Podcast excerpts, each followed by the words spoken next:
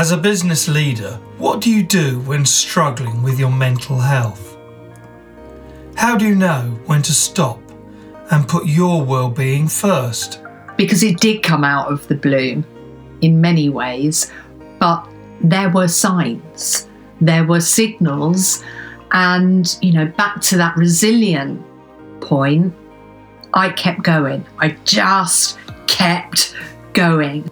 And even then, how do you deal with the stigma that still exists in the workplace around mental health? And I received a, a throwaway comment.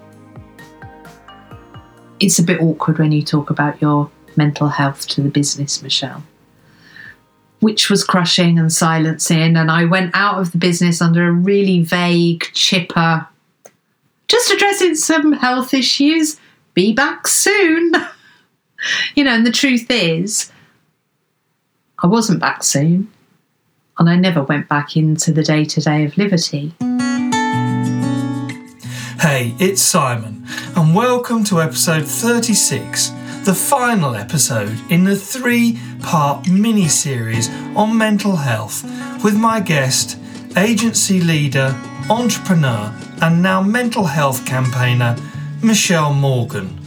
Behind the success of many leaders, there is a story of vulnerability and self doubt. Michelle's story is one of a committed, high achieving agency founder who, behind the successful facade, was carrying deep feelings of shame and anxiety. Ultimately, this culminated in a dramatic physical and mental burnout, leading to her stepping away from the business that had been her baby for nearly 20 years. I don't know what happened. I just I walked down my stairs and I got to the bottom and I sat there and I had my head in my hands and I just cried and slumped, you know, and just thought, you know, I can't go on. I I cannot go on. I can't do one more thing. The workplace conversations and stigma that resulted from her mental health crisis were to play a big part in Michelle's future career direction. Recovery and a reset brought new enlightenment around her identity and a renewed sense of purpose. Michelle is now an ambassador for the Mental Health First Aid Organisation, a mental health first aid instructor and founder of P-Joys, a pyjama business born out of her mental health struggle. In our conversation, we talk about how a traumatic childhood, when her father repeatedly left home, contributed to feelings of abandonment and shame. Despite her business success, how Michelle found it hard to put any boundaries around her work commitment.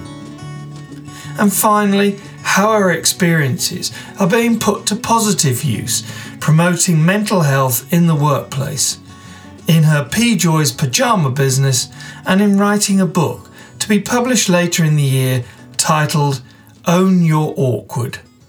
Let's get into the conversation. Well, thank you so much for coming on Turning the Tables, Michelle. It's great to have you on, and I'm really looking forward to this conversation. Obviously, the context for this is is mental health, and that's actually been a very much of a catalyst for you, I think, in, in your life in terms of the kind of businesses you, you're involved in now, and obviously it's affected you on a personal level. But before we talk about that, I thought it would be really good to understand a bit about you in the beginning and and your story before work came into your life. Thank you. It's so nice to be here as well, Simon. So thank, thank you, you, so much for inviting me. And and you're absolutely right. I think I am here because of my mental health story. Um, and I share my mental health story regularly. Um, but thank you for asking me about what came before because my mental health story doesn't entirely define me. It's a, it is a big part of me, but it doesn't define me. And it's important that I remember that especially considering what I do now, which is so immersed in the space of, of mental health campaigning. So if I if I go way way back, oh, can I even remember?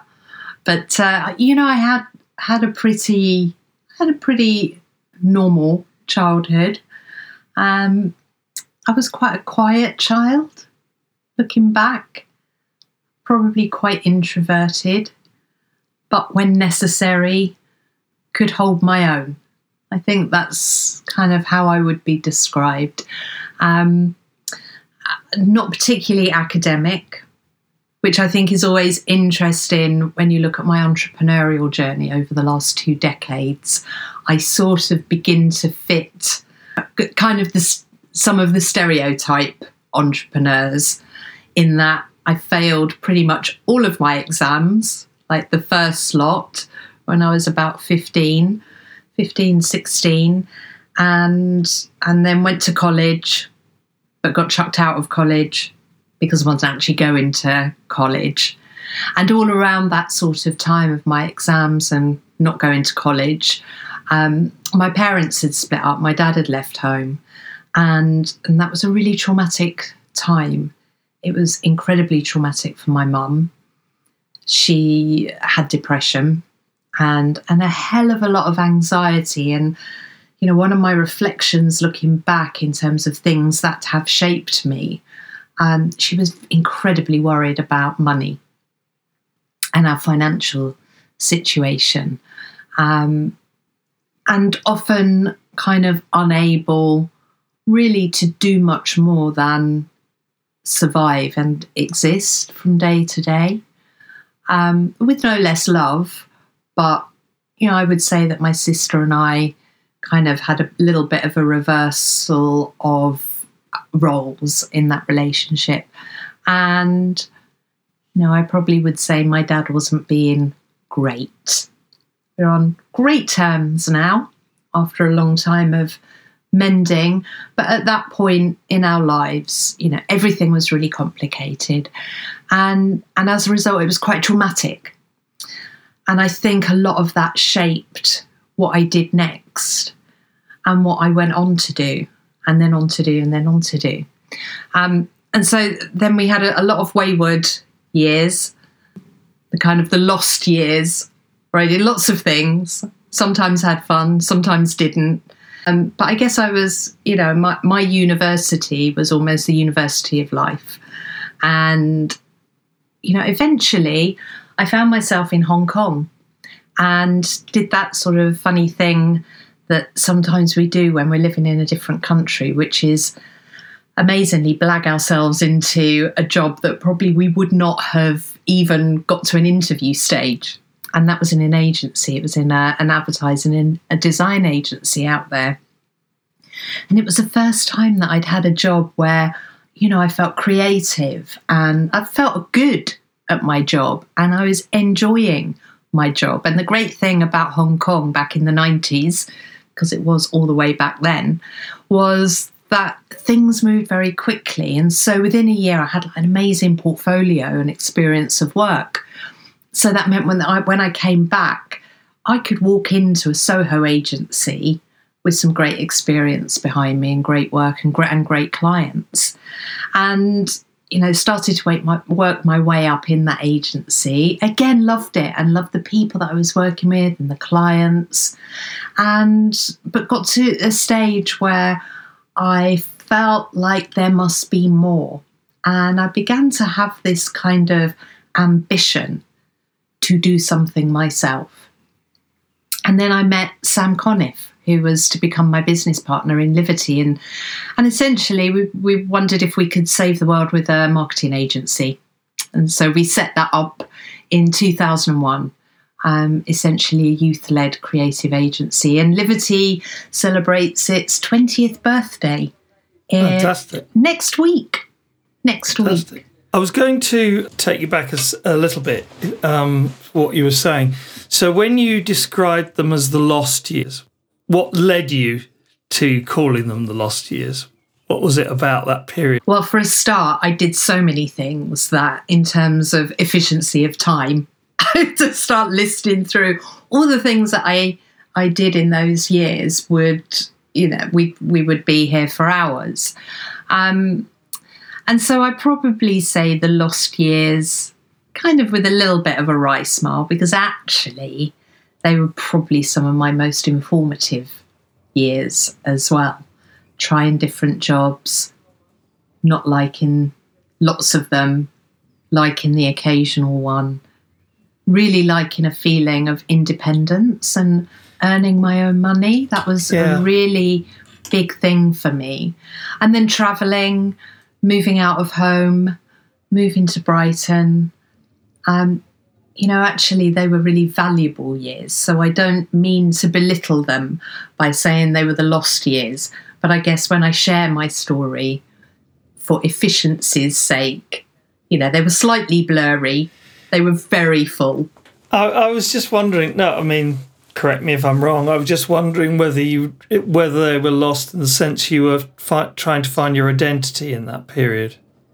Completely and utterly, and in actual fact, um, I don't think I've shared this very much when I've shared my story of mental health and mental health challenges.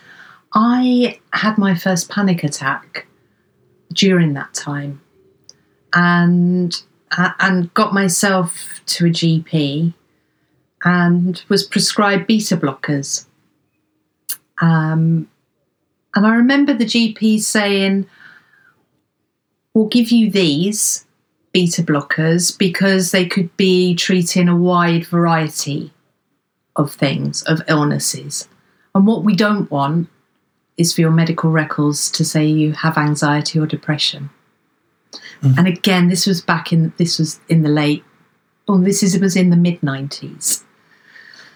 So that's so interesting, but you know, I'd almost blanked that out, which is why it's sort of it's actually a kind of a more new part of my story as over the last four years I've begun to understand my mental health much more and realize that actually in 2016 when I had my big burnout moment that led into clinical depression and, and anxiety. Well, sometimes I tell that story as, as if it were the first time. It was not the first time. And in actual fact, that time back in the 90s, was that the first time? Probably not. Yes, it was the first time I'd had a panic attack. Was I experiencing mental health issues before that? I think I probably was. Because, in fact, what we know now is that 75% of people who experience poor mental health or a mental illness that has developed before the age of 18. So, as you reflect back on those earlier years, you described it as being difficult, I think was the word. Do, do you now, looking back, think that the nature of your childhood and the difficulties you had then and the relationship at that time with your father was any component in what's happened subsequently? Un- undoubtedly. Undoubtedly. Um, about 18 months ago, 18 months ago, um, which was three years after a diagnosis of burnout, clinical depression, and three years of different types of treatment, all of which were being very, or most of which were being very helpful. I was seeing a, psycho- a psychologist and um, and doing lots of things, putting lots of things around that to look after my mental health and well-being. But I had started to experience kind of what are more broadly known as intrusive thoughts and just couldn't stop thinking about death. Although I had no intention or want or need to take my own life, and certainly no plan, I just couldn't stop thinking about death. And so I picked your, up your own death as opposed to death, death in a general no, sense. death generally. Just generally, yeah. Um, my own, but also uh, really my family's, my, mm-hmm. my immediate family, my husband and my daughter. Mm-hmm. And and so I called my psychologist, who you know I would see periodically, but wasn't seeing at that moment. And and also I was learning more about mental illness. And I got back to in front of her and you know describing very carefully. I was quite scared to say it out loud but I described these intrusive thoughts. And, you know, she agreed that, you know, maybe there was something greater and there had been something greater than that initial reason that I had gone to see her, which was so um, amplified in 2016. It was so violent, my burnout and depression, that that's what she was treating you know, and, and actually that's what I talked about.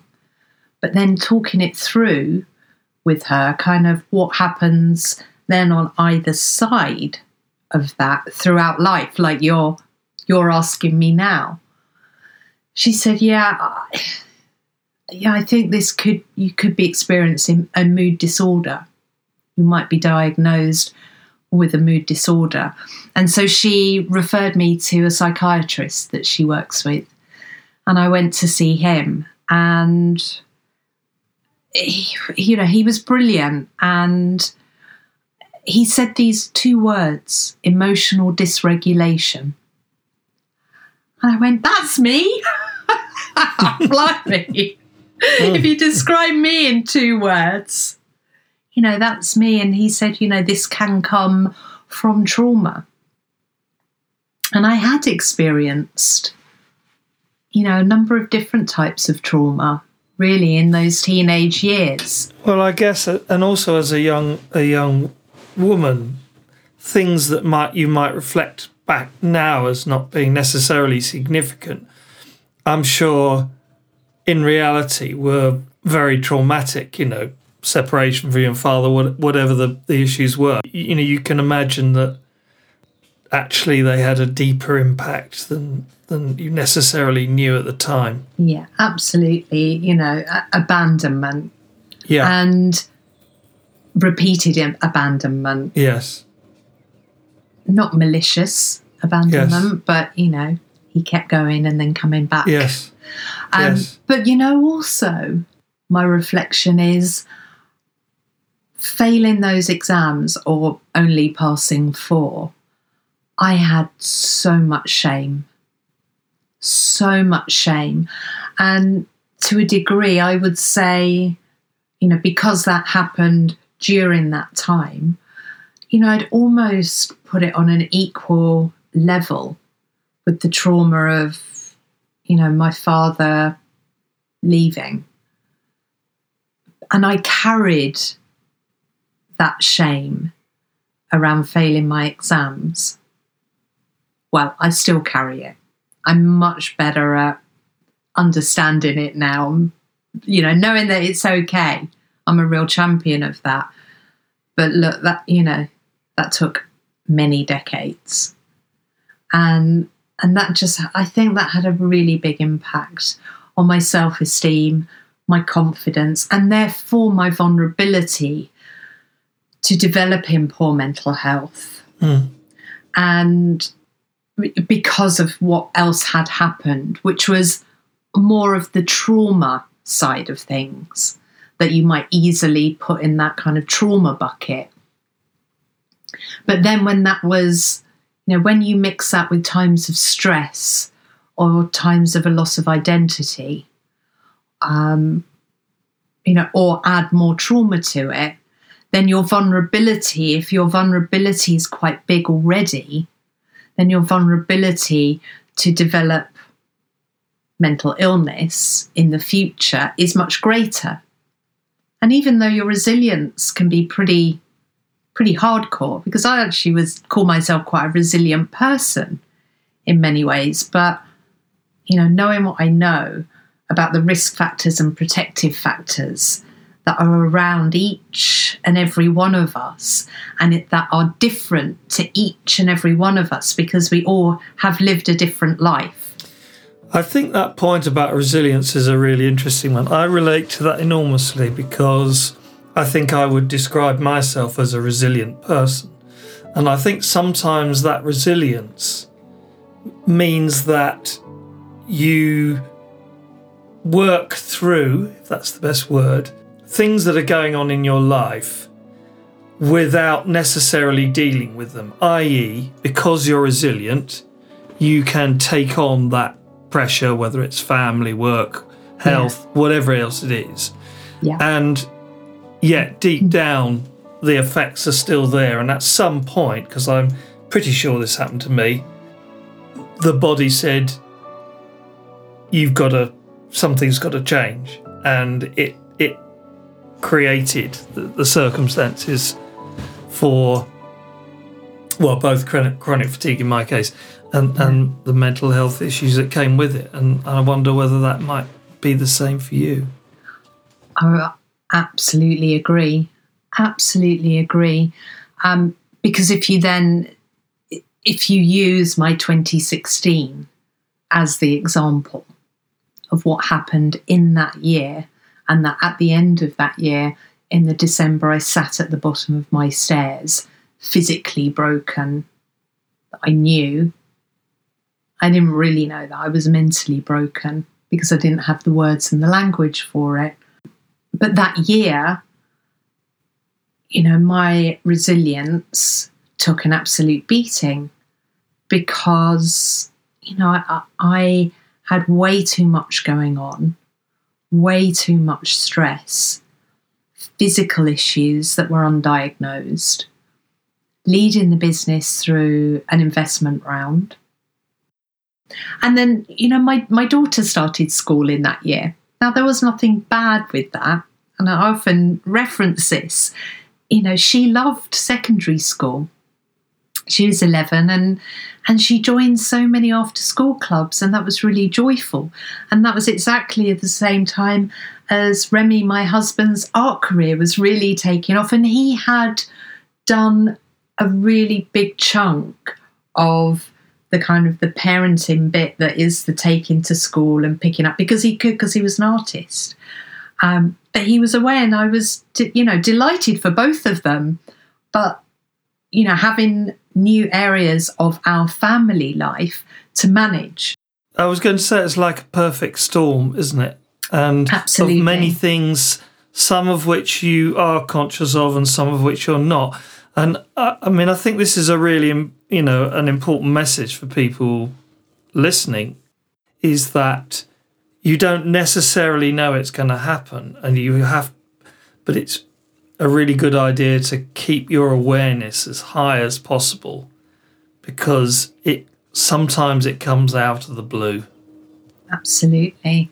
Or does it come out of the blue? Well, it comes out of the blue in your terms, it doesn't come in out of the blue in reality because, as you rightly said, and as I could point to, there are many, many factors that came together. But I, I suppose what I mean by that is the perfect storm comes out of the blue. A- absolutely, and and I only say that kind of provocatively because it did come out of the blue in many ways, but there were signs Mm. There were signals. Yeah. And, you know, back to that resilient point, I kept going. I yes, just them, yeah. kept yeah.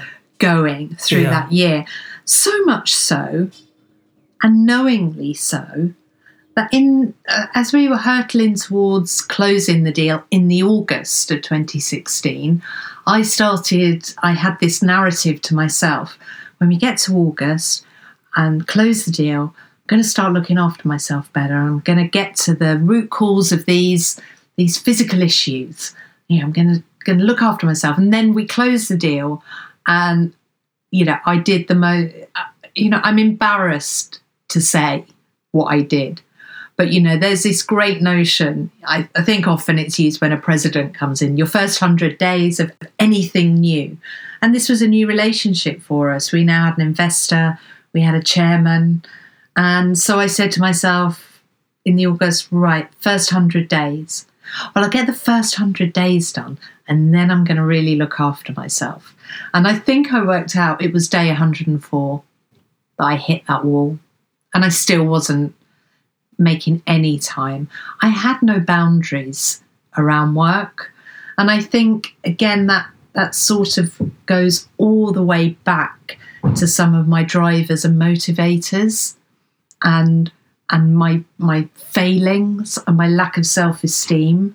So in many ways, Livity did define me in many, many ways because we won awards, we were doing good, we were held up as, you know, one of the first examples of, of a business that, you know, placed equal importance on profit and purpose. You know, do you think on reflection you, you you were just really striving hard to prove yourself?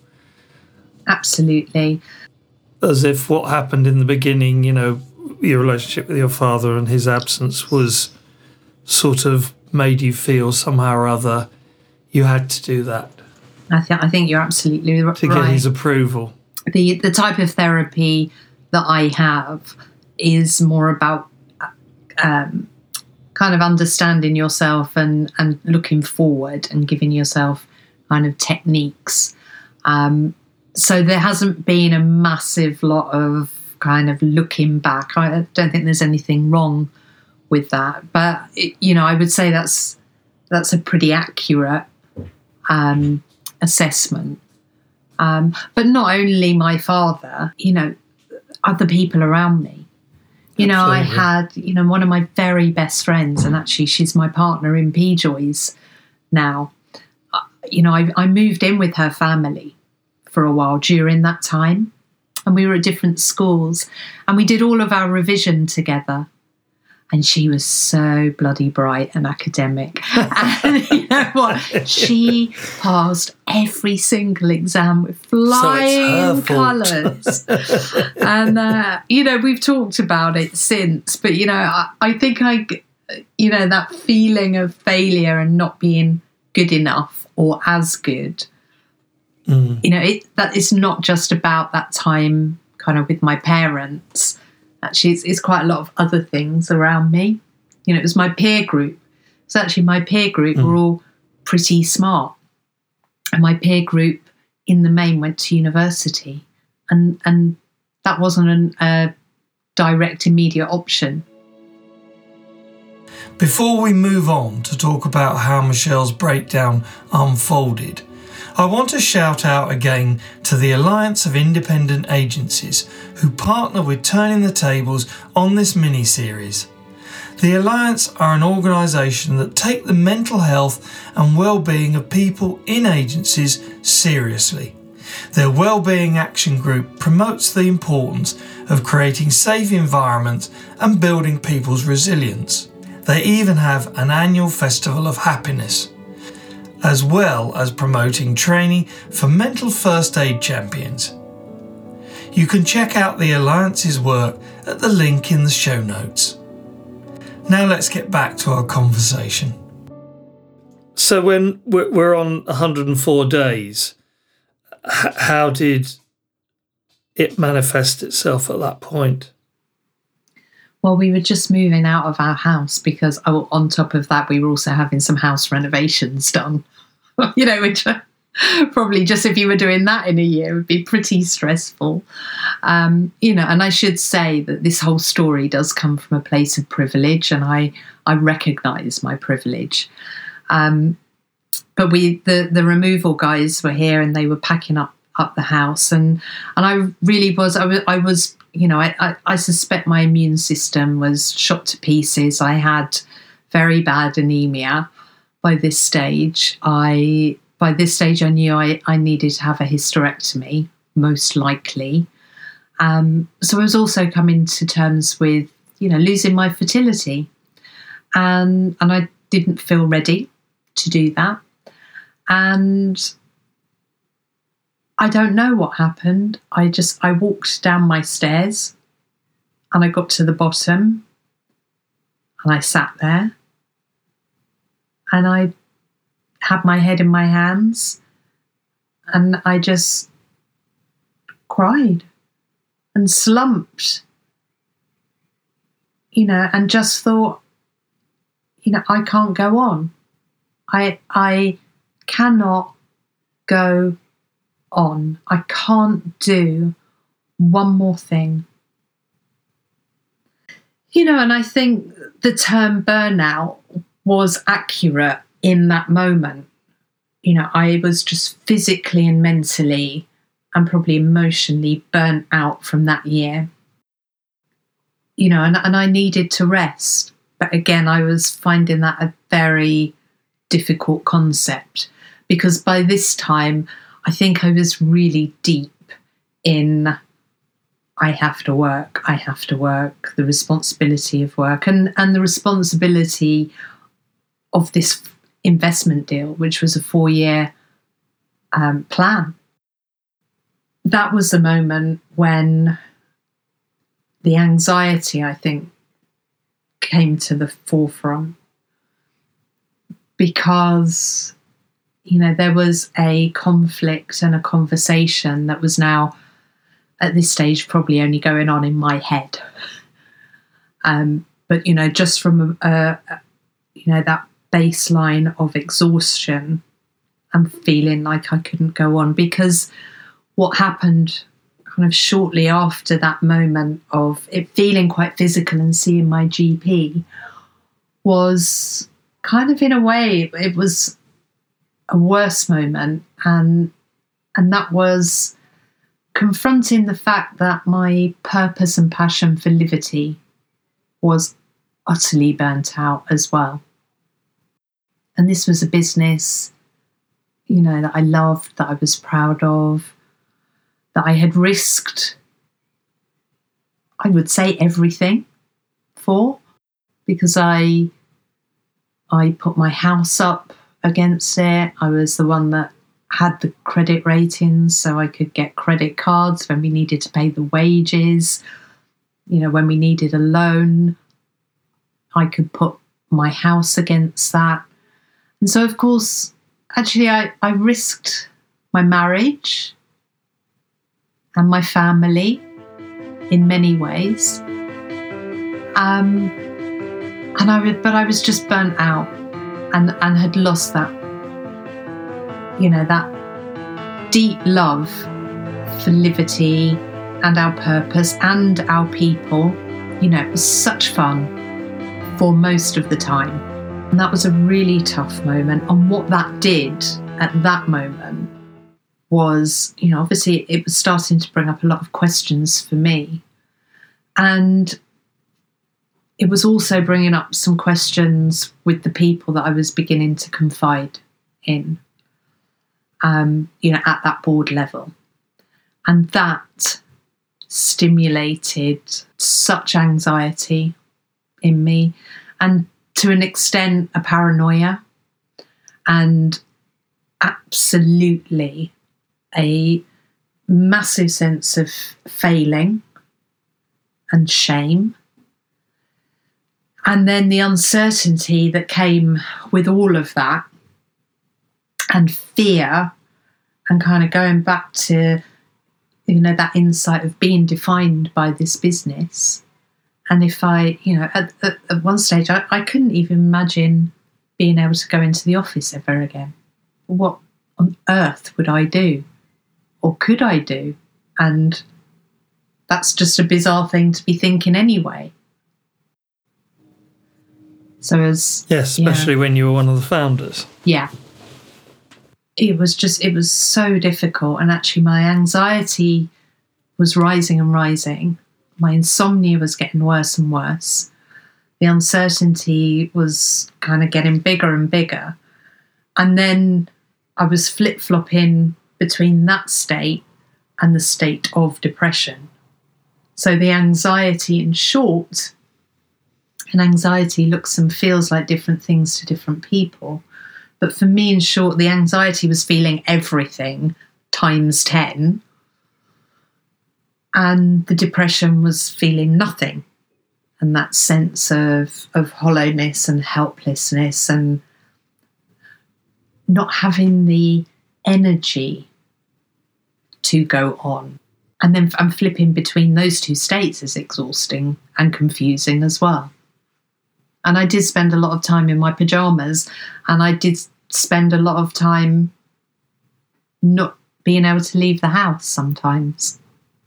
But again, being resilient, I was. Yeah, look- you try to you try to carry yeah, on. Yeah. Uh, well, by this stage, you know, there there was a moment when it was it was really clear, and again, led by the physical. All of so many of these conversations around that time were led by the physical. It was easier for us all to talk about my physical uh, challenges than it was the mental, you know, which I had raised, but that had caused a bit of a tumbleweed moment. And then when I kind of a few weeks later, you know, had had come to uh, understand that I needed to have the hysterectomy and like shared that, and oh, I've got anemia, and you know, there was a moment where it, it was, uh, oh, oh, we knew something must be wrong. You know, and I look back and think, well, no, that was another thing that was wrong. But it was easier mm. for us to talk about, you know, the physical than it was the mental. And so, you know, that's that's the place that we stayed in mostly. And you know, and I, I clearly had to take some time out of the business for all kinds of reasons by by that stage. And and that was kind of, you know, I guess to sort of the moment that really, if I look back, was, you know, certainly one of the pivotal moments. And that does shape, I mean, in particular at the moment, shapes so much of what I do and where I do it and why I do it now was as I stepped out of the business. You know, I'm a pretty open person and wanted to communicate to the business, and and I received a, a throwaway comment. It's a bit awkward when you talk about your mental health to the business, Michelle which was crushing and silencing. And I went out of the business under a really vague, chipper, just addressing some health issues. Be back soon.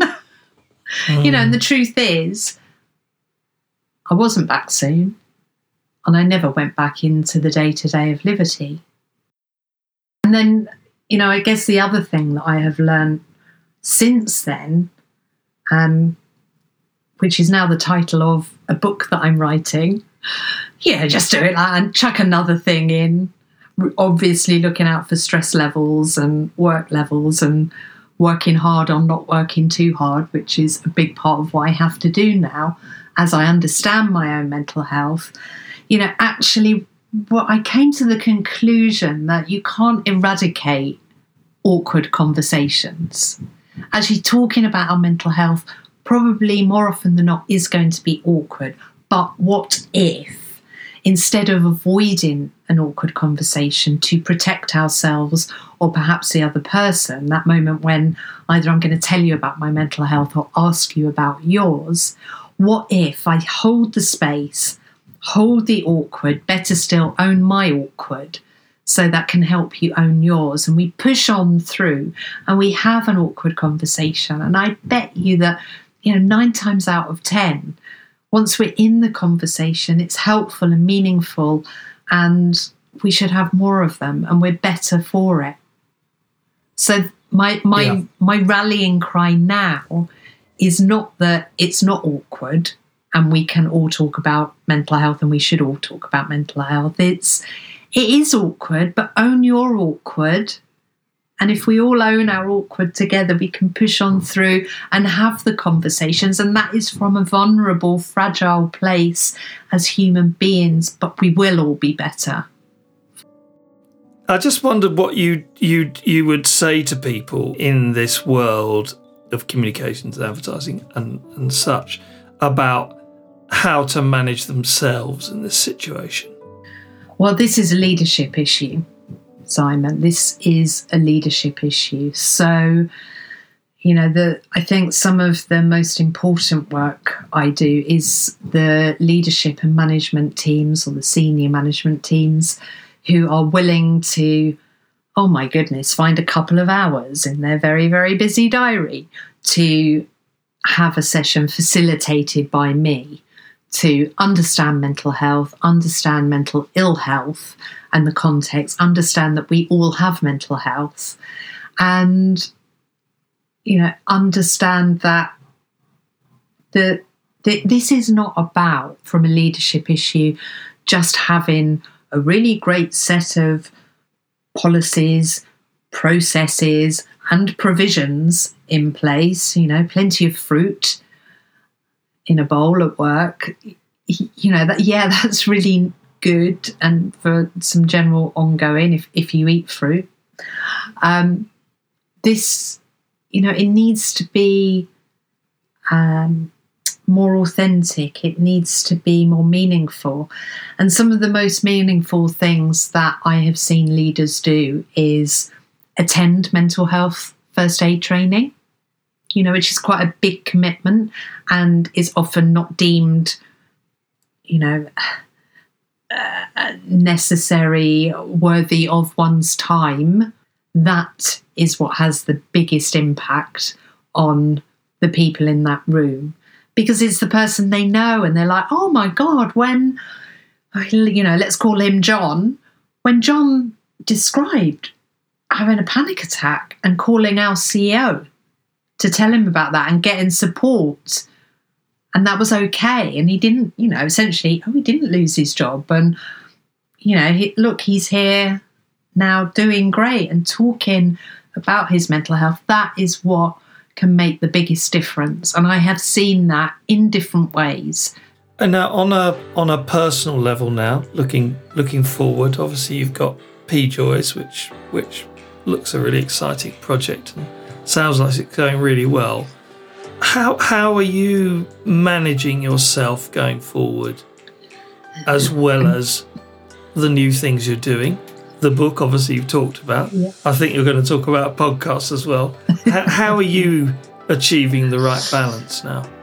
So, one of the good things about immersing yourself in the space of mental health is it is ever present.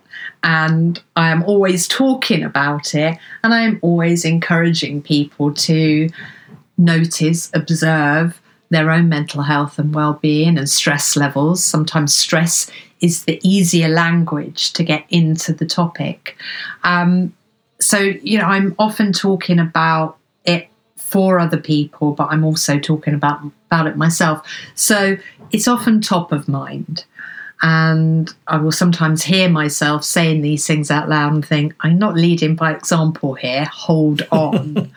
you know, mm. so. I'm better at, at being able to spot my stress signatures. I you know, I still I do so many things to look after my mental health. You know, when when I went back to my psychologist and got referred to the psychiatrist and and you know got got a better understanding of some of the things that were kind of consistently going on for my mental health i went on to a medication.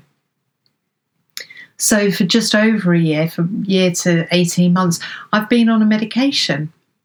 And and that has really helped um, and probably really helped over the last 12 months you know, I have found my mental health to be in a pretty good state. Being asked this question actually quite regularly. So, what do you do to look after your mental health, Michelle? I was like, oh, yeah, what do I do? So, actually, I, I started to get it down, like onto a slide, because during pandemic, you know, that it's been Zooms and Teams and meets and, and presenting remotely. And actually, I've this is not the whole list, but I have got it down to quite handily six M's, which I call the me plan. But of course, it can be your plan as well. It can be anyone's plan. It's the Michelle plan, the me plan, the mental health plan. And it's putting me at the center of looking after my own mental health. And so the first M is move which you know is just more, much more accessible than exercise, and we can move in all different kinds of ways. It doesn't have to be fast running or cycling. We can go for a walk. We can move away from the desk. The second one is meditate. Um, and again, you know, interpret this as you will. How do you how do you bring yourself out of your mind into your body? How do you create a sense of stillness and calm? The third one is make. That's probably why so much sourdough bread was made during lockdown. Actually, we had an innate need to do stuff with our hands, gardening, banana bread, playing the, piano again, you know, making Lego with our kids. You know, actually, it is a human need that often goes by the wayside. And then we have meat, which is, you know, if it wasn't an M, it would be connect. Um, you know, and that, you know, how are we meeting with others in different ways? What's right for you? What do you need right now? We do need to meet and connect with others. And then meaning, we all as human beings, we need meaning in our lives. And again, well, yeah, that might be setting up a purpose led business, but I'm a bit all or nothing. And you don't have to do that. But how are you volunteering? How are you sending a kind note to someone? Um, and then the, the last one is mindset. Because actually, there are tools and techniques that are a little bit more formal and they can be quite hard, but sometimes you have to reach for a framework, for a technique to help shift your mind out of maybe something that is unhelpful into something that is more helpful. And sometimes you have to force yourself to do that. And on those days where you really can't, that is when it's okay not to be okay. But what I would say is it's not okay to be not okay all the time. I know that not everyone will feel comfortable with putting themselves at the heart of a self care plan. But think about it this way if you invest in your own self care, if you invest in your own well being, your own mental health, you will have greater capacity to support others. So, you know, that if you can't do it for yourself, you're actually doing it for others. I love your six M's, and I think the, the very important point that I think we can make to everyone is that it's actually the combination of those things. Absolutely. Which is very powerful, even if you only do them, as you rightly said, you only do, you know, moments for each small pockets of time. Completely. I, I, would doing them all is the key thing. I would say you don't have to do them all in one day. No, of course. Okay. And how I view them, I ask myself a question. And I have found this to be just one of the most useful questions in my toolkit of looking after my mental health. And that is to ask what is needed. What is needed? Because there are some of those M's that I just naturally do more joyfully, more easily, more regularly. And, and that's okay, you know, brilliant. But sometimes to sit back and just ask myself what is needed. And if you give your space to then observe, uh, you know, whether you're looking at the M plan or not, I can usually start to tap into actually what is needed is maybe something different. Okay, what can I do that's different? So it could be ticking something off your list, doing something that has a start, middle, and, and an end. Because again, sort of coming all the way back to mind to mindset, those things can help shift your mood. I thought it'd be great just it, maybe share with everybody the, the, you know the the businesses you're involved in and how they can get in touch and all of those things. Oh, well, wonderful. Um, you know, the best way to get in touch with me is through PJoys. P J O Y S. Apparently, we named it something that's really good for search. I don't have to do very much to be pretty oh, high up. So, you know, we're at pjoys.co.uk or we're pjoys on Twitter and Instagram. So, you know, I'm there on your DMs um, and, and also LinkedIn. Um, so that's P Joys, but that is also the best way to get in touch with me. You know, if, if you want to join in some kind of mental health training, and yeah, and there's all different kinds um, that, that I offer. So well, it's a lovely symbolism, isn't it? Um, you know, when you talk about the, the concept and the idea, it's a it's a lovely positive symbolism of, of mental health and taking care of yourself. Um, and so uh, I'm sure it'll do well. I'm sure it is doing very well, and I'm sure it will continue to do very well. And I wish you the very best of luck, with it. Okay, before we wrap up, perhaps you could tell us a little bit about the book "Own Your Awkward," and people be able to get hold of a copy and, and from where. Oh, thank you. Um, well, we are racing to try and get this book out as as quickly as we can because I I do feel passionately that um, it being a combination of my story that I share plus other people's stories that we share that they have gener- generously shared with me, but also that it includes some frameworks in terms of how to offer help and how to ask for help, and the M plan is in there.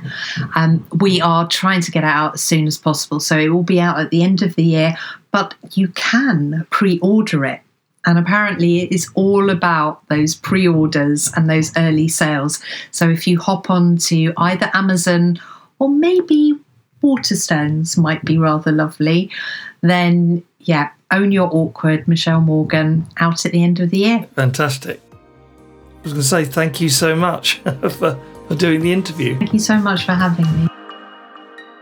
Michelle's candour is refreshing, and it is people like Michelle who are leading the debate for us to be more open and honest with our feelings and to overcome the stigma attached to the mental health conversation. Keep a lookout for her new book, Own Your Awkward. I'm sure it's going to be a great read. Once again, Michelle's story reinforces the point that mental health has no boundaries business leader, mum, dad, daughter, son, we're all vulnerable. The mental health conversation is moving forward, but there's still so much more to do, particularly in the workplace. We all have a duty to ourselves, our friends, loved ones, and colleagues to recognise that our mental health is precious and needs to be taken care of like every aspect of our well-being. I hope this mini series featuring Adam Rubins, Dr. Liz Miller, and now Michelle Morgan's stories has shed some light and insight into the debate.